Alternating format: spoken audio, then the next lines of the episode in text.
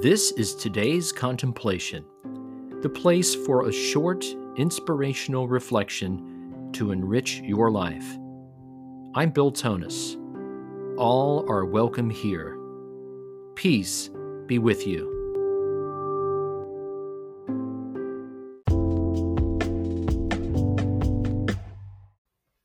Today's reflection is titled Restoring Wholeness.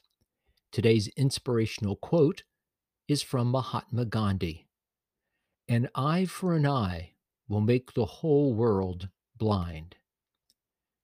Today's scripture is a reading from the Gospel of Luke, chapter 19, verses 1 to 10.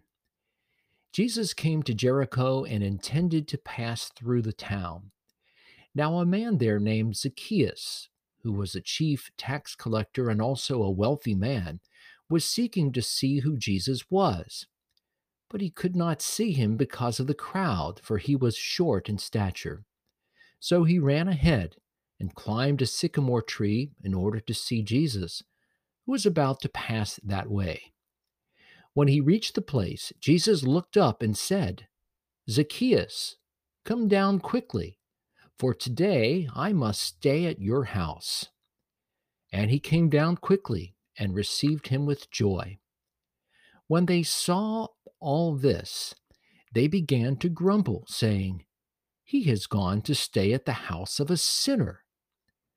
But Zacchaeus stood there and said to the Lord, Behold, half of my possessions, Lord, I shall give to the poor, and if I have extorted anything from anyone, I shall repay it four times over. And Jesus said to him, Today, salvation has come to this house, because this man too is a descendant of Abraham, for the Son of Man has come to seek and to save what was lost. Here's my reflection. Today's gospel reading is full of meaning. In this story, Jesus is on the road doing his ministry.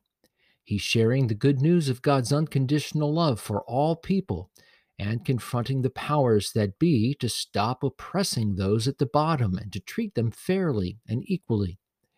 But Jesus intends to pass right through Jericho until he spots this short man up in a tree. Jesus, always open to the Spirit's movement, follows the inner nudge to call upon Zacchaeus tax collectors were despised by the people of Israel because they were seen as traitors working for the Roman oppressors. Zacchaeus wasn't just a tax collector, he was a chief tax collector. He was wealthy off the backs of his own people. Wouldn't you think Jesus would ridicule him and give him a good scolding? No, Jesus does the opposite he invites himself to stay at the tax collector's house. How could he?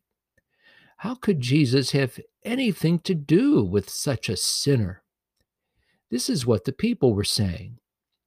The openness of Jesus to be with his enemy and spend time with him, to actually be in relationship with him, is what transforms Zacchaeus. Jesus knew that we are all children of God, no matter how far off course we may roam. Zacchaeus agrees to give half his possessions to the poor and to repay anyone he has cheated four times over. Jesus ends this story with the line For the Son of Man, or human one, has come to seek and to save what was lost. Save means to make whole. Jesus is in the business of making holes out of division. That's W H O L E S, holes. He's in the business of restorative justice. If you are a follower of Jesus, this is your business as well. Each of us would do well to ask ourselves these questions Who is the Zacchaeus in my life? How am I like Zacchaeus? How am I like the town's people?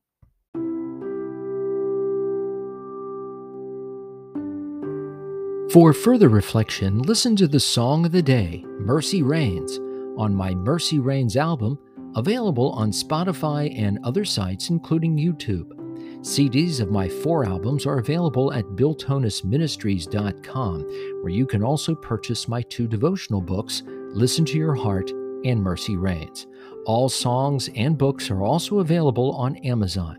Visit BillTonnisMinistries.com for more. Please consider supporting my ministry with a contribution by clicking the support button. Until next time, thanks for listening, peace and good. I'm Bill Tonnis.